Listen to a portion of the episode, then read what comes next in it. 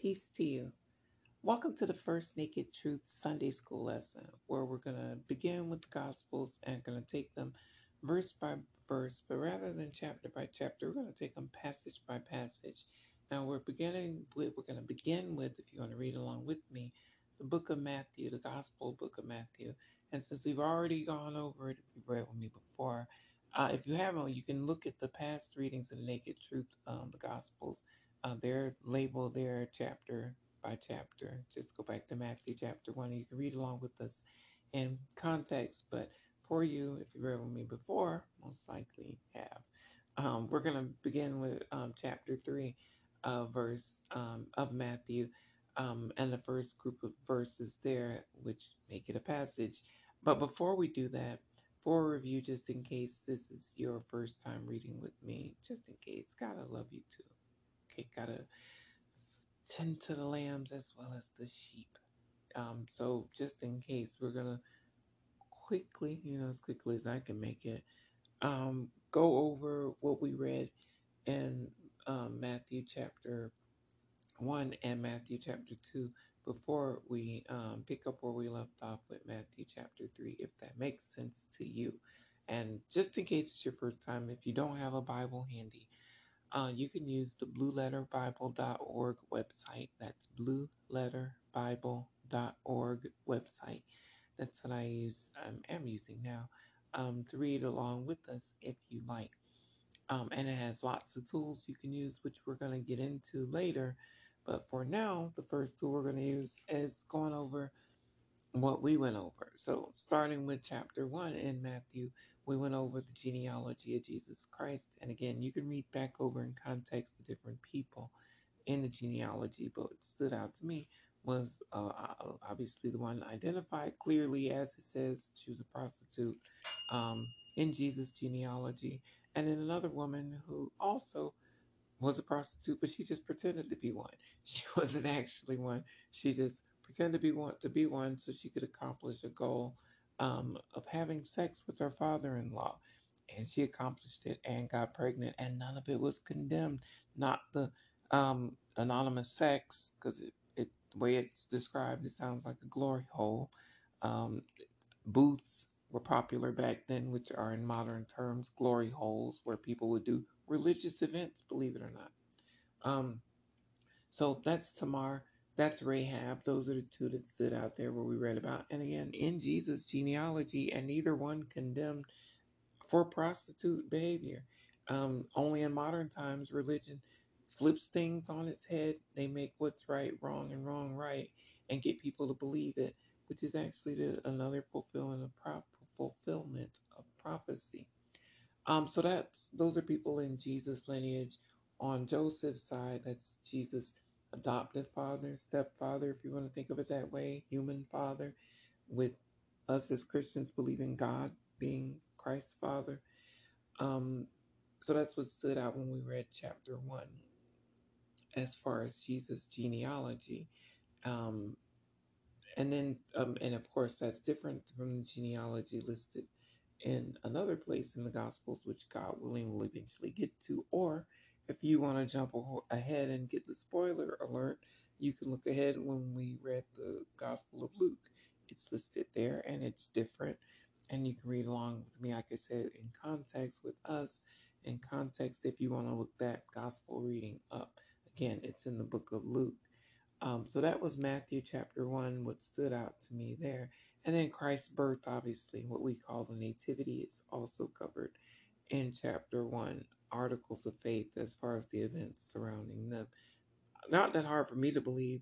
I'm not someone who needs to see to be able to believe, but lots and lots of people are, so I understand that. But if you want to look to sources outside of the Bible, you can do a search for... because they keep pretty good records on it, the astronomical events surrounding eclipses. That'll help set down some dates if you really want to try and research them. And also, what was the other thing? Just slipped my mind. Give me a second. I'll come right back to me. Let's see. Moving on to Matthew 2, the thing that stood out to me in that chapter there's the what's labeled the Massacre of the Innocents. You'll see it there if you're reading a New King James Version.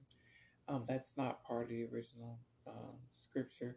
It's just the description of the passage. And it stands out to me because it's the willingness of people, of what people who say they are righteous and godly will do, the extent they'll go to as far as wickedness and evil, even killing children to accomplish something else, some other goal, thinking they're doing what's God, or at least under the guise, pretending to be doing what's God's will and what they believed to be righteous. In this case, we'll read what we read about in Matthew 2. It was the killing off all the little babies to try to get to Jesus, and it's the government that was doing it. So that lets you know every government isn't up to righteousness, and so the government trying to kill Jesus kills off a bunch of innocent kids trying to target Jesus. They missed the mark, obviously. But a whole lot of innocent people died along the way, just like we see happening way too many times in so many ways in modern times since then. So that was in chapter 2 of Matthew. But Jesus did make it through. And as we know, the Christmas story is going to be all everywhere coming up soon. So that was in Matthew 2. And then we made it now to Matthew 3. And the title of the first passage reads, John the Baptist Prepares the Way. So again, we're going to do these readings now instead of chapter by chapter. We're going to do them verse by verse, but passage by passage, so we can get a better understanding of what is really trying to be conveyed by the turn of events in each passage. That being said, beginning with Matthew chapter 3, verse 1. In those days, John the Baptist came preaching in the wilderness of Judea. So John the Baptist is the same one you know about already, who ends up paying with his life for his ministry. The wilderness of Judea, the same area in modern times that we think of as the Holy Land. He's beginning his ministry. Verse 2, and saying, repent, for the kingdom of heaven is at hand. So John the Baptist begins his ministry this way. Jesus begins his ministry. The message of his ministry, the red letters of his ministry, similarly, with repentance being the first bit of advice, the first directive. And that means self-inspection. Look at what you're doing. Whether you're doing what you're doing is things you would want done to yourself, or is the way you're treating other people the way you'd want to be treated. If you are treating the people the way you would like to be treated, doing to other people the same things you want done to you, then you're righteous, you're doing all right. If you're not, examine that. Admit it. Admit that you're wrong and make it right. Whether that's, it usually begins with an apology, whether it's to yourself, to your neighbor, to God, and then making it right. Restitution is the way the law usually defines it. And like I said in the last reading, reparations is what's legally due to descendants of slavery. Many of those descendants are white. So once some white person bravely stands up and demands they get reparations, which are promised, then even black people will be able to get reparations also. So God bless the right white person who stands up and demands it. It'll take a lot of nerve. But remember, it's not something that hasn't already been paid. White slave owners were already immediately paid reparations after the Civil War. So the idea that it's not something that the nation should do, it's something the nation already did. It's something the nation already did and did wrong and excluded the main people who it should have went to. So it's easy to make it right. All we need is one brave white brother or sister to stand up and say, I demand my reparations. And then we can all get them and then move on from race, God willing, or at least make a step forward. Verse verse 2 talks about the fact that you have to repent. So as long as you just change the history or hide it, that's not repentance. That's not righteous. That's not Christian. That's not godly. But that is what a lot of states, especially here in America, that's what a lot of places are doing. Verse 3, for this is he who was spoken of by the Isaiah is saying, the voice of one crying in the wilderness, prepare the way of the Lord, make his path straight.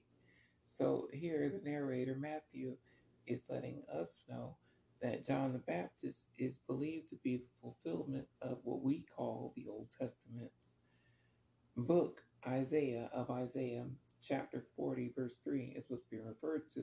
He believes that John the Baptist is the fulfillment of that prophecy that Isaiah was documented as having said in that chapter.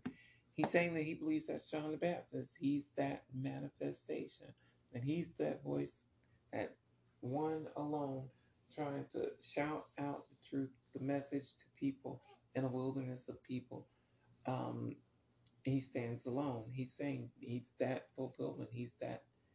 That's John the Baptist. Verse 4. Now John himself was clothed in camel's hair, with a leather belt around his waist, and his food was locusts and wild honey. So he had a special diet. We have all sorts of special diets now: vegetarians, pescatarians, and gluten-free people. All sorts of things, and people have peanut allergies, things that when I was a kid, none of that existed. It existed, but it wasn't like it was now. No one knew. It wasn't widely known like it is now. And that was only about 40 years. So imagine, so reading this isn't all that hard to imagine. It's just his special diet. And it's probably one that people who are call themselves religiously devout in modern times probably tried to copy or mimic. But that was his diet. That's what he did, and that's what he wore. Verse 5. Then Jerusalem, all Judea, and all the region around the Jordan went out to him.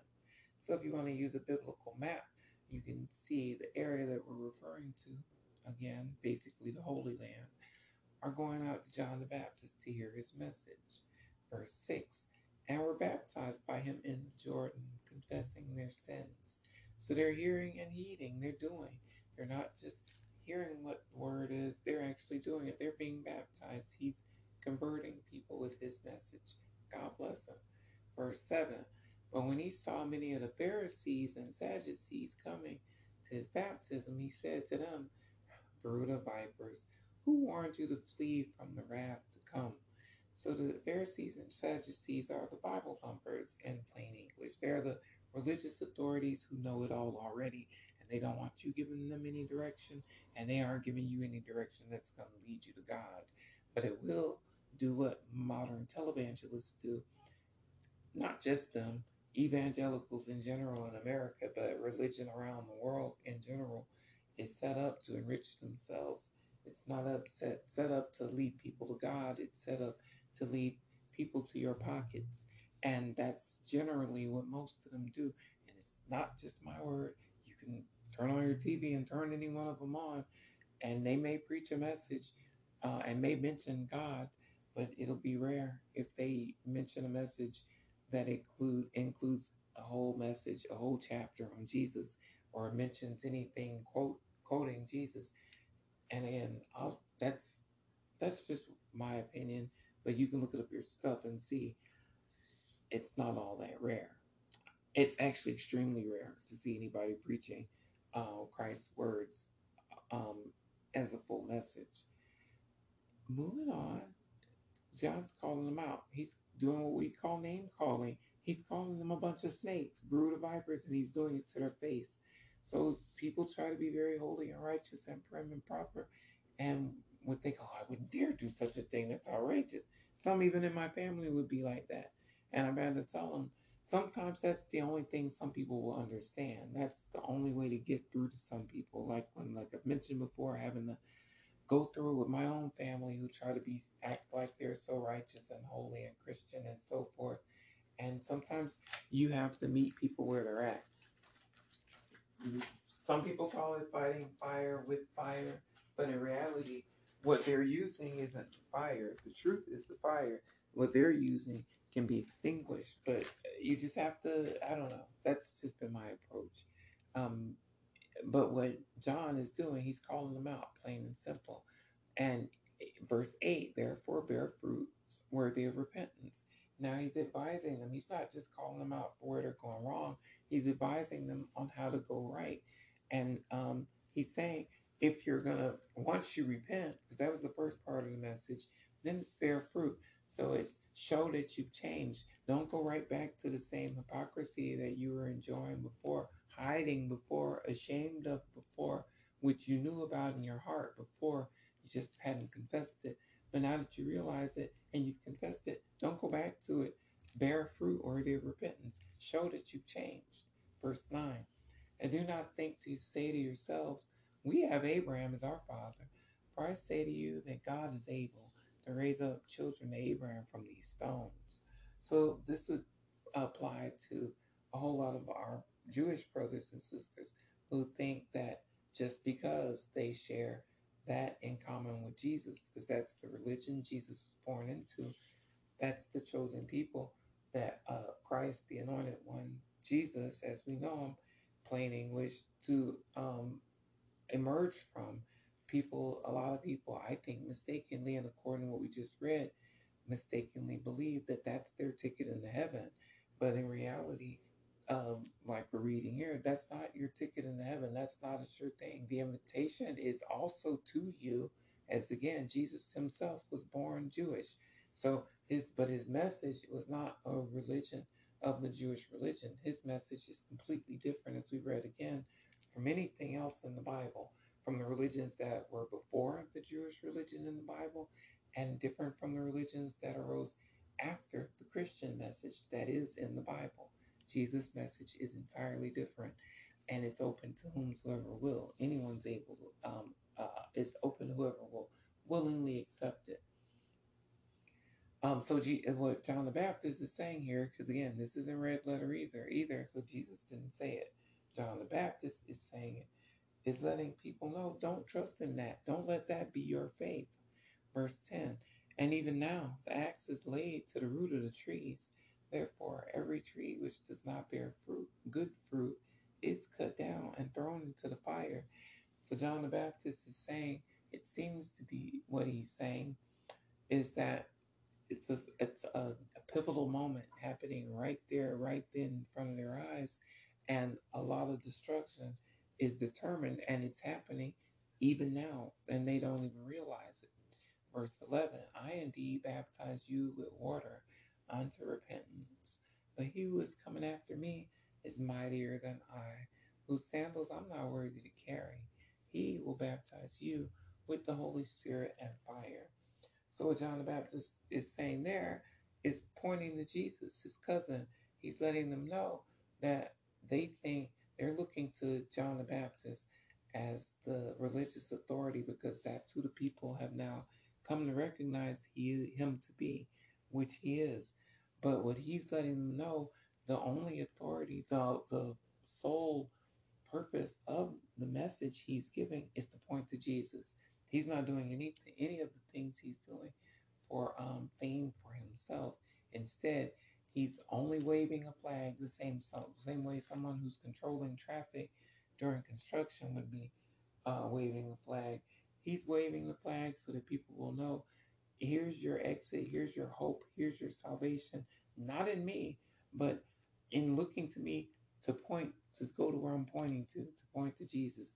That's where your salvation is. That's where our salvation is. That's where our hope is. And then the last part of what he said in that verse is the baptism with the Holy Spirit and fire. That's two different baptisms. The first one would be the Holy Spirit. That would be that second birth that we read about in John chapter 3, not being born from above, like certain preachers will twist and pervert it to say. That's not what it says. And we know that's not what it says because Nicodemus' follow-up question wasn't, how can a person be born from above? How can a person be born from above when he's old? That's not what he said. He said, how can a man be born again? How can he be born a second time? How can he be born again from his mother's womb? Letting us know. He didn't respond with saying, how can a man be born from above?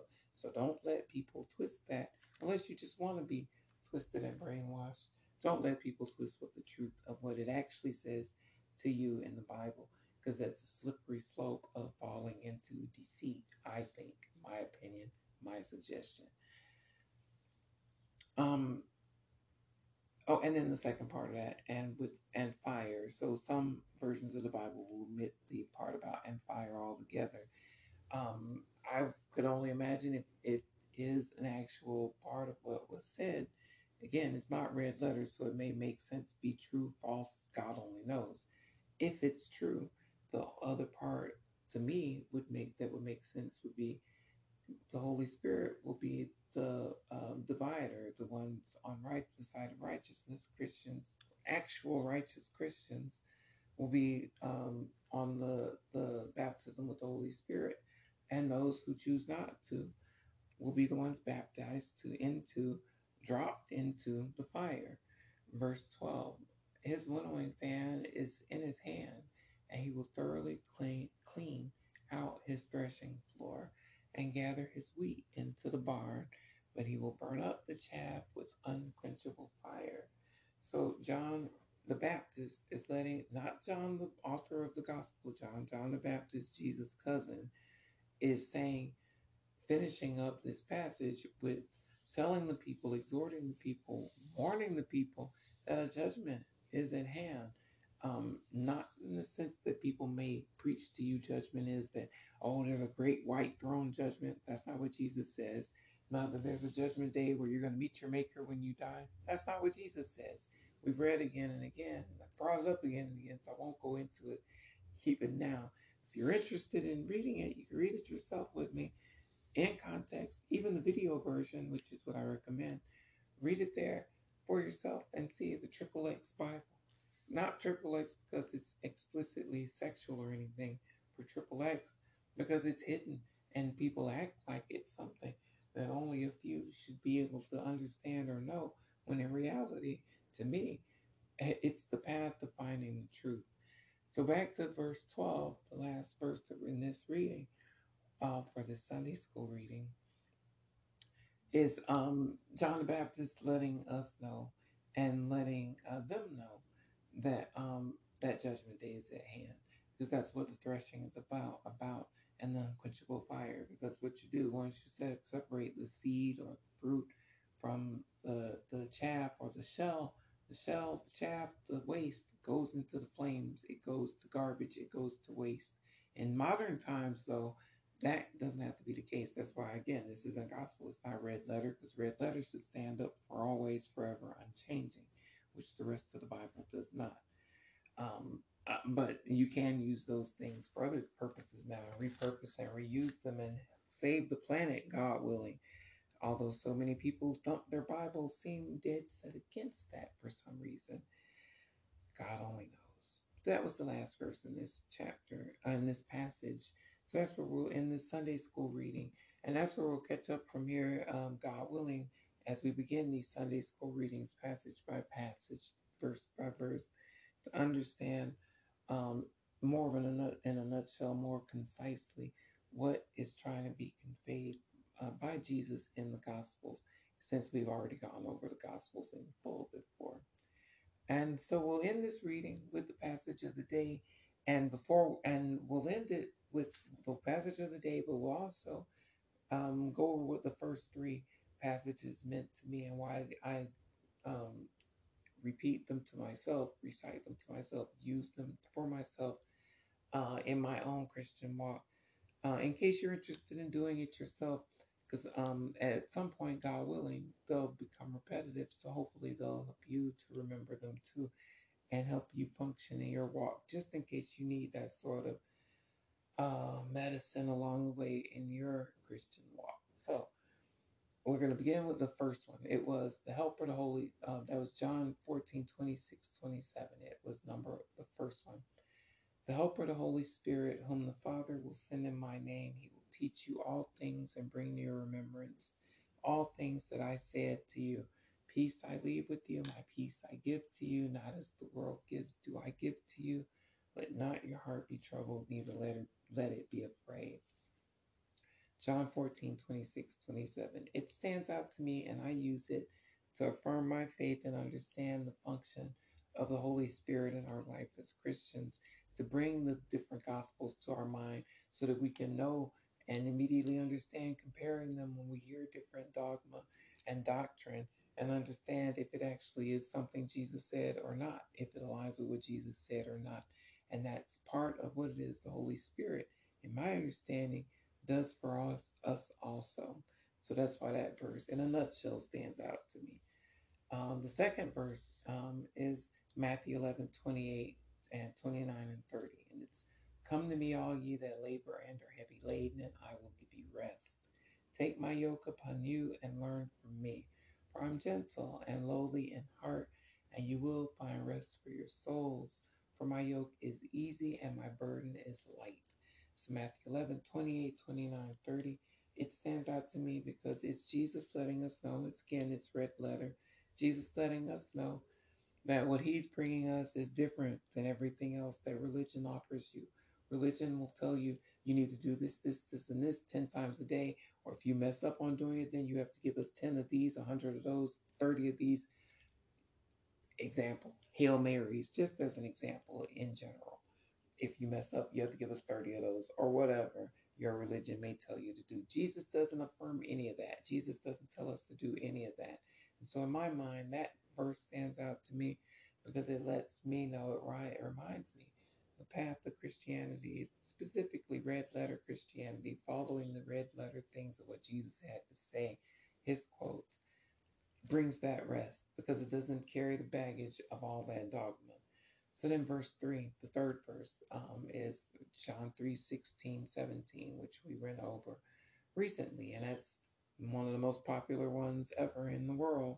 One of the most quoted, it is. "For God so loved the world that he gave his only begotten Son, that whoever believes in him should not perish, but have everlasting life. For God did not send his Son into the world to condemn the world, but that the world through him might be saved." That's John 3, 16, 17. That one's huge to me because it talks about something on a universal level. God's love. Not for people. That was the big surprise. It doesn't say God so loved humanity so much, or God loved his children so much, or God so loved people so much. Jesus himself says God loved the world so much. So I think when we try to understand, why does God let poverty happen? Why does God let massacres happen? Why does God let thousands of people be wiped out when tsunami happened? It's because God loves the world. It's not the people that God loves. I think, and this is just my opinion, as we went over before, God sees the world or experiences the world the same way we experience our favorite video games or virtual reality game or movie or sport. It's something we thrill in and enjoy in, but it's something we're separated from, that we're not all that attached to the players or the characters or the pawns on the game, on the board game, or whatever it is. But we enjoy the experience of it. I think perhaps maybe that's how God sees the world. That's how God loves the world.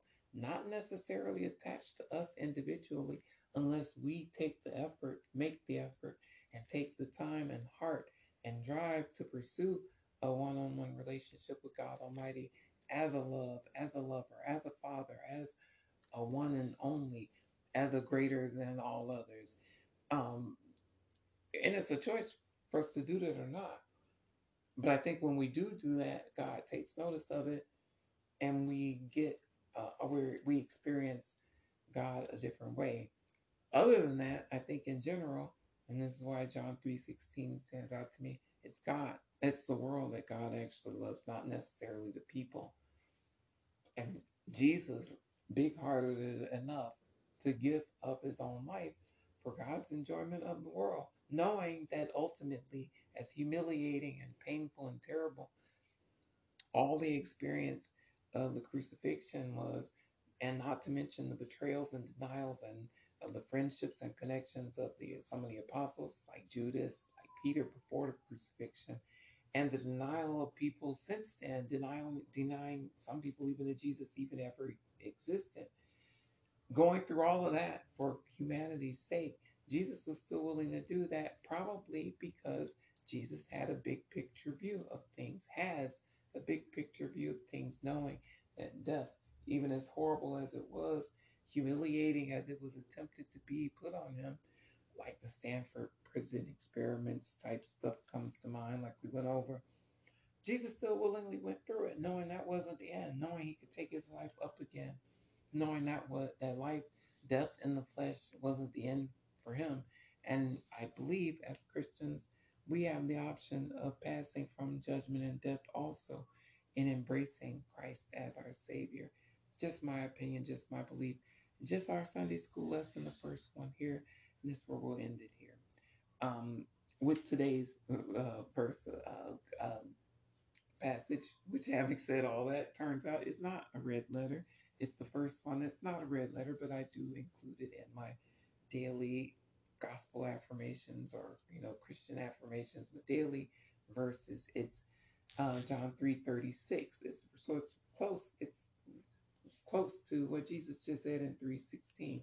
It's what the narrator or John, in this case, not the Baptist, but the gospel writer, John the disciple, has to say about Christ and his mission. And it is John 3:36. It's he that believeth in the Son hath everlasting life. And he that believeth not the Son shall not see life, but the wrath of God abides on him. That's John 3:36. So that's, again, not red letters, so it's not necessarily true because it's not gospel truth. Jesus didn't say it. But it is John's, the disciple John's way of saying that the invitation, I believe, of saying that the invitation is open to whomsoever will to accept it. But if you decide not to, if you reject it, that's your choice too. There's a price to rejecting it. The wrath of God that would be is what you can expect if you do. So that's where we'll end this reading. As always, I love you. Appreciate you joining me for the Naked Truth and for Sunday School. Hope it's a blessing for you that you'll join me again. See you next time. Peace be with you.